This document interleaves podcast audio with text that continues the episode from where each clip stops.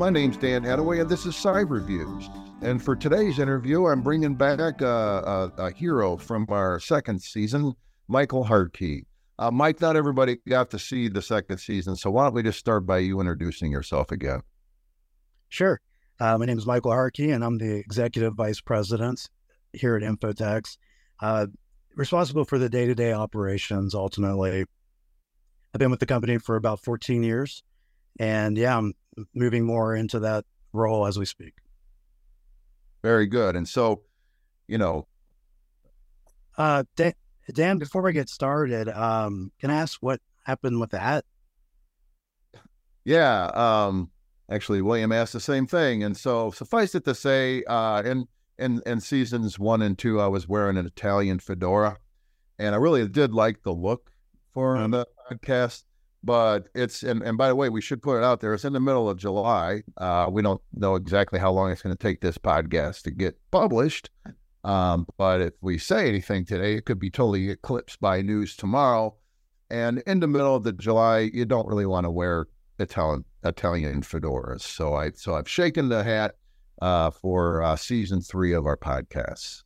Um, but you know, the last podcast, Mike, we we uh, named it uh, NG Struggles. Uh, NG standing for you know next generation, um, and you know it kind of made a lot of sense because we're rolling out the next generation SIEM, and I think that you know you've been so instrumental in the whole SIEM. I mean, Mike's started off as the developer of our SIEM.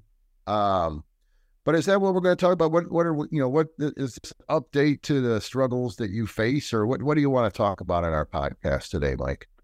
I mean, I'd like to talk about uh, you know endpoint detection response, uh, as well as some of the new uh, offerings that we have coming down the path with our SIEM and MSOC services.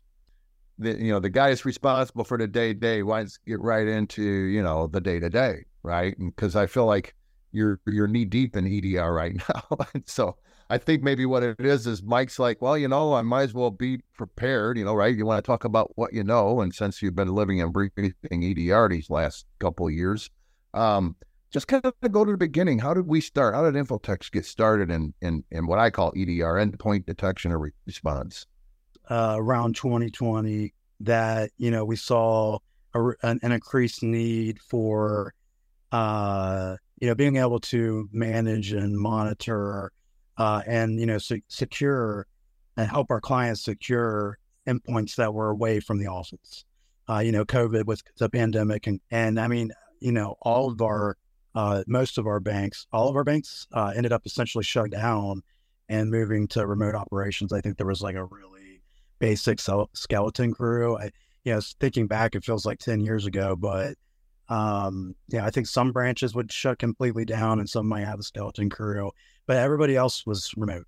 And, you know, that uh, created new challenges and problems uh, for our clients. And, you know, that's, that's the business we're in is, is, you know, helping our clients solve their problems. So, well, and, and, and given that most of our clients were banks, I can see, you know, because banks weren't remote, uh, you know, most, the rest of the world, you know, zero trust was really an important paradigm shift because they were all starting to work from home or at least giving people access from outside of their organizations. Whereas banks who are always late adopters to technologies that increase risk, that, you know, for good reasons, we want to make sure that, you know, our, our customers are safe in the banking industry, right? Um, but the pandemic kind of forced them to the zero trust table. I, am I am I right about that? Yeah, absolutely. I mean, the crazy thing about it, uh, not only zero trust, but just remote access. I mean, so a lot of clients had VPN but they weren't using it, or they were using it only for you know one or two high you know, admin style users uh, in the IT department or whatever. Uh, and now all of a sudden the the whole board needs it, the president needs it, the you know everybody needs it, and so you're uh, you know so they had to turn those services on, and it was pretty new uh, experience, and that's where our clients started to come to us. How do we secure this? How do we handle this? I mean, fortunately, we saw it coming thanks to our clients. Uh, you know, I mean, the, the, the thing we always have gone for us is that we listen very intently to our clients. So tell us about that experience. Yeah. So, uh, you know, first and foremost, you know, we had to, we're looking at do we uh, develop it ourselves or do we partner? And, um, and so, you know, we, we had to kind of figure out, you know, which was best. And it was, became pretty obvious pretty quickly that the offerings out there that we could partner with were very, very mature and they were very successful. Um, so we kind of started there. You know, that's where we kind of pivoted. So then we had to look for a partner. And then so, you know, vetting that partner, finding really, we looked at every single solution out there and vetted every solution. Um, and, you know, had to find a partner, partners to work directly with us uh, to be able to add that uh, solution to our security stack. We ended up partnering with SentinelOne. Uh, you know, they rose to the top fairly quickly. Um, and you know, out of uh, you know, they ended up in the top top three, top five constantly. And uh, I think we've made a good choice. Uh, we've been told by several of our clients um, that they were already looking. You know, they were thinking about SentinelOne. They were hearing good things about SentinelOne. Is the way that I uh, I think I hear mostly. And so it was kind of a, uh, kind of uh, you know happenstance or kind of perfect fit. Well, and and I you know I uh, I have to say it was kind of one of those situations where, you know, had the pandemic lasted longer, maybe we could have developed it ourselves. You know what I'm saying? But it was also one of the advantages that I'm understanding that comes with EDR is the AI capabilities. And and let's face it, there's no way we were going to be able. I mean, we could have outsourced it. That you know, we could have you know modularized AI into our applications. And you know, I understand Zero is kind of getting set up to do that as well. But for our, our you know, overall scheme of things, I mean, we were rolling out NG SIEM at the same time. And so, you know, the fact that you went and found that partner was brilliant. Uh, um, and and then just the approach that we took towards it, I'm it, it very much reminds me of when we realized, wow, everybody, you know, that you know, everybody needs to start looking at something besides our spreadsheets for risk assessments. You know, this what was it, way back in 2010, I think we started realizing the spreadsheet risk assessment days are numbered. And so we started looking at, you know, what kind of solutions are out there. Not that we were going to offer, you know, a risk assessment application, but more because we wanted to be able to answer our questions that we were getting from our clients. And I and I truly believe that, you know, with this EDR, we just wanted to start learning it.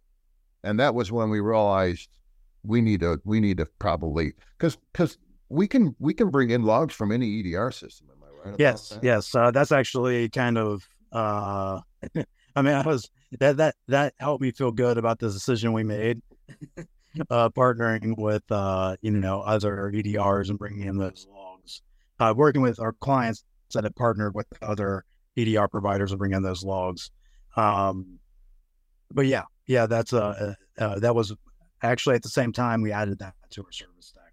And so right now, what are we watching? We're watching obviously SentinelOne sites. Are we watching? We're watching Carbon Black. I I understand any other EDR applications that our clients are using because I don't want to give the this is not a marketing podcast. I want to give the impression that S1 is the only thing out there. I'm I'm just kind of interested in you know how you brought in how how Infotex was able to so quickly pivot and start offering EDR.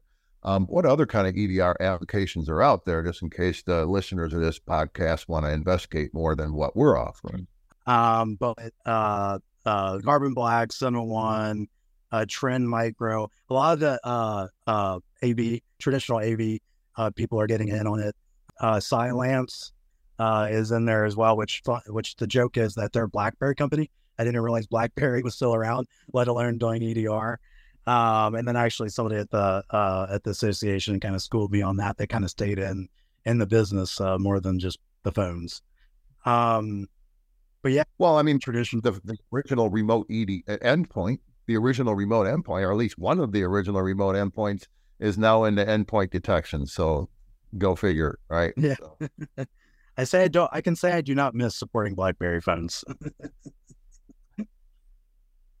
Well, great. Um, and so, you know, I, I really let, us kind of in a in a you know back away from the the specific offerings that Infotex offers. Um, you know, we do see a lot of banks standing up EDR uh, um, that are our audit clients that, you know I mean? And therefore they're completely out of the, you know, we wouldn't offer EDR to them because we're auditing them.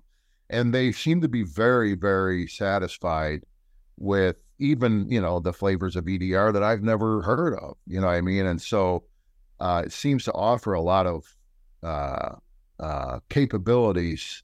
And, and so can we kind of talk through a little bit of that? Why, why does someone want, let's forget banks, let's forget, you know, you know, Infotex clients, let's forget, you know, why would a typical small business want to take a look at endpoint detection or response, especially if they've gone through all the hoops they've gone through to stand up their existing, you know, security posture. They got, you know, they got UTM on the firewall, they've got antivirus, two different, you know, versions of antivirus on their endpoints. They have the firewalls turned out on their endpoints. They're they're using mobile device management for their remote endpoints you know why why did i need to at this late stage even consider something new like edr well um so adding edr directly on top of all that um i can see where you know there, that question might arise but you're going to get some economies as well um uh, but before we even go into economies i mean i would recommend if i could give you know every user uh, that's on the that has an internet connected machine EDR. That would be my my preference. Uh, you know, because the idea is that that if all those things that you just mentioned was enough, we wouldn't need EDR, right? So there are still ways to get through. There are still uh, advanced persistent threats um, that are not caught by those traditional methods, right? So there is still gaps in in that. Uh, we should start. What is EDR? What what what makes EDR different than than the controls we have in place? So EDR is, you know, you can think of it kind of like a advanced next generation antivirus and also an endpoint uh, protector, like a host based IDS, right? I mean, that's really what it is: is a host based IDS. Am I am I right about that? It's it detects potential incidents and it can quarantine them. That that's what I really liked about you know the capabilities of EDR. Yeah, am I am I that right? Or yeah, well, I mean, it does even more than that too. I mean, it's watching every single thing that's happening on that device. So, and that's being sent upstream to a cloud connected console. So, you know, your MSSP, your MSOC, uh, you have the ability to uh, sec- do segregate segregated isolation or remote isolation. You know, take that system completely offline to the rest of the world, uh, but still connected to your cloud console where you can do investigation, remediation. Depending on your product, you can sometimes roll it back to a good, a, the last known good, um, and you know, and all that kind of stuff. So, yeah, and on top of that, you have the uh, artificial intelligence piece, the behavioral analysis piece. You know, not only is it watching and logging everything that's happening on that endpoint, but it's also, you know, watching for unusual behavior. You know, this person just touched a thousand files; they usually only touch five, that kind of thing. Um, and that really, I think, is is probably where it's not really like AVS or um, uh, even IDS because it's not signature based as much as it is behavior based, right? So, right. Well, know, it also has a signature based in it as well. So, you know, you have the traditional sign- signature based, and then you have, uh, you know, the AI, which is kind of, you know, its own, you know, kind of signature. It's just kind of a different signature. And then you have the behavior, uh, user behavior analysis, which is, you know, kind of more like machine learning. Um, you know, what's different. Got it. And so those three functionalities are all in one particular application. You know, I the other thing I'm hearing is that is that the price of EDR is kind of hard to walk away from. That that it's you know, and and and so why is that? I I, I mean, are we underpricing our, our, our product, or you know, is what, what's what's the deal with the pricing of EDR? I I, I hear that almost as much as the important. To me, what's important is that it makes you safer. Uh, but I always hear, and it doesn't cost hardly anything in the in the total cost of ownership. What's that mean? Yeah, the so I think the reason why the total cost of ownership ends up being a lot lower than than expected, and even than what you might see originally in a, a price quote, it, it, are those economies that I said that I mentioned that we would hopefully get back to. Um, you know, you're going to there's several uh, applications, endpoint applications. You're going to be able to consolidate. Um, you know, it will re- it does replace your traditional AV, and in most uh, antivirus, and in most you know corporations, organizations today, that's not cheap. um, so you know, right there, you're you know, and, and on top of that, the service unmanaged is a much more affordable than managed. Uh, but we've, you know, because we've already built this infrastructure to bring that into our managed uh, infrastructure is just it's it's it's, it's a no brainer. Uh, it lowers our risk, so it makes sense, and so you know we're able to to make that uh, economically make sense as well. Makes sense, and plus also, I mean, I know from from our perspective, you know, it wasn't that long ago that we started really talking about we need logs from everywhere. And and I still maintain that if we have logs from everywhere, everywhere is going to be safer. But would you agree that if you have EDR on your endpoint and you've got somebody monitoring that EDR, that getting logs from that endpoint are is not as important as it used to be before EDR was available. Am I am I saying the right thing there, or or is it more just a hey, it all depends on how many layers you need on that end? I think it's really layers. Um, so you know, you're it, it's you're getting a lot of the same data, but you're not getting exactly the same data. So, so the important thing uh, that that we don't get is the forensics. Uh, users logging in, users logging out. You know that trail of activity. Um, but a lot of the same information that is there. Actually, it's more granular in a lot of ways. Uh, you know, Windows can log a lot of the same details with with certain settings, but it's much noisier. Whereas, you know, like process logging, whereas uh, that's exactly what that you know EDR do- is doing is watching every process kick off, every schedule event, every time. Matter of fact, something that's really cool about the next generation antivirus is they scan the system once. When you install it, does a full system scan, and then it's uh, just does um, continuous scanning. So it doesn't need to do full system scans because it's watching every single time something changes. It's mo- it's monitoring at that point in time. So it doesn't have to go back and say, "Oh, like we let's do a full uh, disk scan." You know, every time a file comes onto the disk, it's taking action. Well, and then uh, um, I guess I feel like you know, you referred to it earlier. It's a it's a term that is really an internal Infotex term. It's been it's been like the mother load we've been going for ever since in 2003. When I mean that's a long time ago, 20 years ago. I realize now.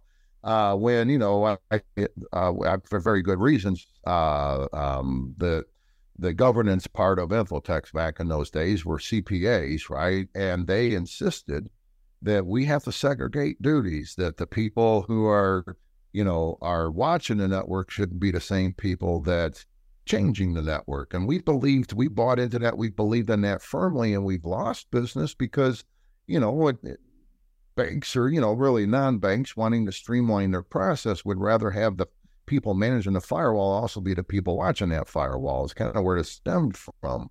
But you called it segregated response.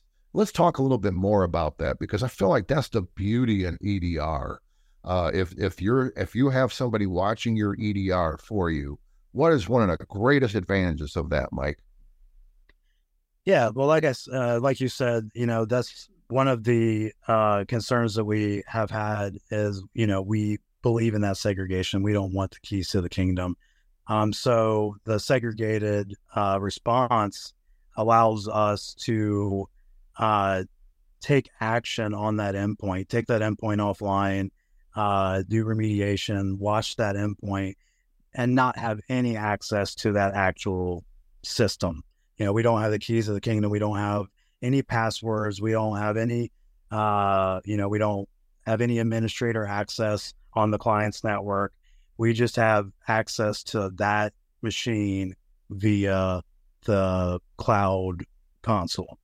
Uh, but it's full access uh, down to the command line, and uh, some uh, EDRs, uh, endpoint detection uh, systems, allow you to even roll back, roll back as well, and mitigate right, you know, right there and then. And, and, and by pulling it off, again, you're pulling it off of the the worldwide internet, and it's just connectable to that cloud infrastructure to you know the security team. So I'd like to kind of draw that picture a little bit because some of our audience members might not understand exactly what we're talking about here. And so as it stands right now, um, if we were watching uh, uh, a network and that network had, you know, a laptop that was out in the field and, and ended up, you know, with ransomware on it, you know, we would see the maybe a signature triggered, you know, showing that ransomware right? And then we would notify, we would immediately get on the calling tree and we try to find somebody to help isolate that system. Whereas now with EDR, what actually happens is A, we don't even have to wait for the signature to be triggered because the EDR might be able to detect that ransomware just by the way it's acting, by what it might be trying to do before the signature gets triggered. A. B, it will then isolate that laptop if it suspects that there's a security issue there and then notify the SOC. A data security analyst on the SOC would then investigate. By the time the administrators show up the next morning, you know, if this is all happening in the middle of the night, there would actually be kind of a profile on that particular endpoint that we'd be able to provide to the, our, uh, you know, to the administrators so that they can then proceed with addressing that laptop, which would include rolling it back if they wanted to to its state before the ransomware ended up on the machine. Am I am I saying all that correctly? Is that how that picture would un- unfold? Yes, yes, absolutely. And the, I think the most important thing about that is uh, that we're taking it offline, right? With ransomware, you don't want to spread. You are really worried about that uh, that lateral movement. Got it. Um, any other kind of benefits that come with EDR, Mike? Uh, so I mean, there's there's a lot that I feel over traditional antivirus. Um, you know, the the cloud management piece, the uh, AI, machine learning, behavior analysis. Uh, some of the traditional antivirus uh, do that um, or try to do that with heuristics, um, you know, the continuous updates via cloud. It, eh, it's uh, you know, you're you're constantly being updated versus kind of the old system where you're going out looking for definitions. Um, also the on, like you had mentioned, the on uh, the host based uh, uh IDS and the and the host based firewall. So uh, you know, good EDR is also going to have a host based firewall, which allows you to do some of that uh, blocking of internal to internal lateral movement. Um, that's kind of hard to do uh, in a trusted internal network. Um, because the EDR ends up being really it ends up being a firewall between that endpoint and the rest of the network. Am I right about that? That that if it's aware there's ransomware on that endpoint, it's going to block it from trying to go go somewhere else on the network. I mean, I know. yeah, not that, but you could send out uh, firewall. You can actually uh, control, uh, you know, uh, uh, some products. I'm not sure all products, but some products you can actually control that that local endpoint firewall. Uh, you know, push that out to everybody. So, say you have this device that's compromised, you can block access for that internal IP address on all of your other device endpoints. So it's almost like an instant network segmentation. If we, you know, not only is it isolation, but it's also, hey, don't even try accessing this from from the other direction. Exactly. Exactly. Got it. Well, Mike, I, I, it, you know, I, I'm sure there's other struggles. You know, take, you know, being the next generation running the company. I know that because I've been in your shoes before. Um, and so I appreciate you, you know, parting the waters of all that you have to do to be able to give us a half hour here for our, you know, podcast. Uh, anything else you'd like to add? Uh, I would like to kind of talk about just real quick some some new stuff we have coming down the path. Um, so along with our EDR offering, uh, yeah, we're also offering canary files. Uh, those are very high value uh, targets uh, that we would watch intently. And so we're uh, spinning up that service. And then right behind that, we're uh, hoping to add, or we're looking to add, uh, we're testing and a honeypot service as well. Um, so just love to see our offerings growing um, and just, you know, providing more value. Great. Great. Well, I really appreciate your time again, Mike. And, um, you know, we'll probably be interviewing you again in our next season. And uh, thank you very much. Uh, my name is Dan Hadaway. And I'm Michael Hartke. And this has been a CyberViews presentation by Infotex. Never forget, awareness is 9 11 to the battle thank you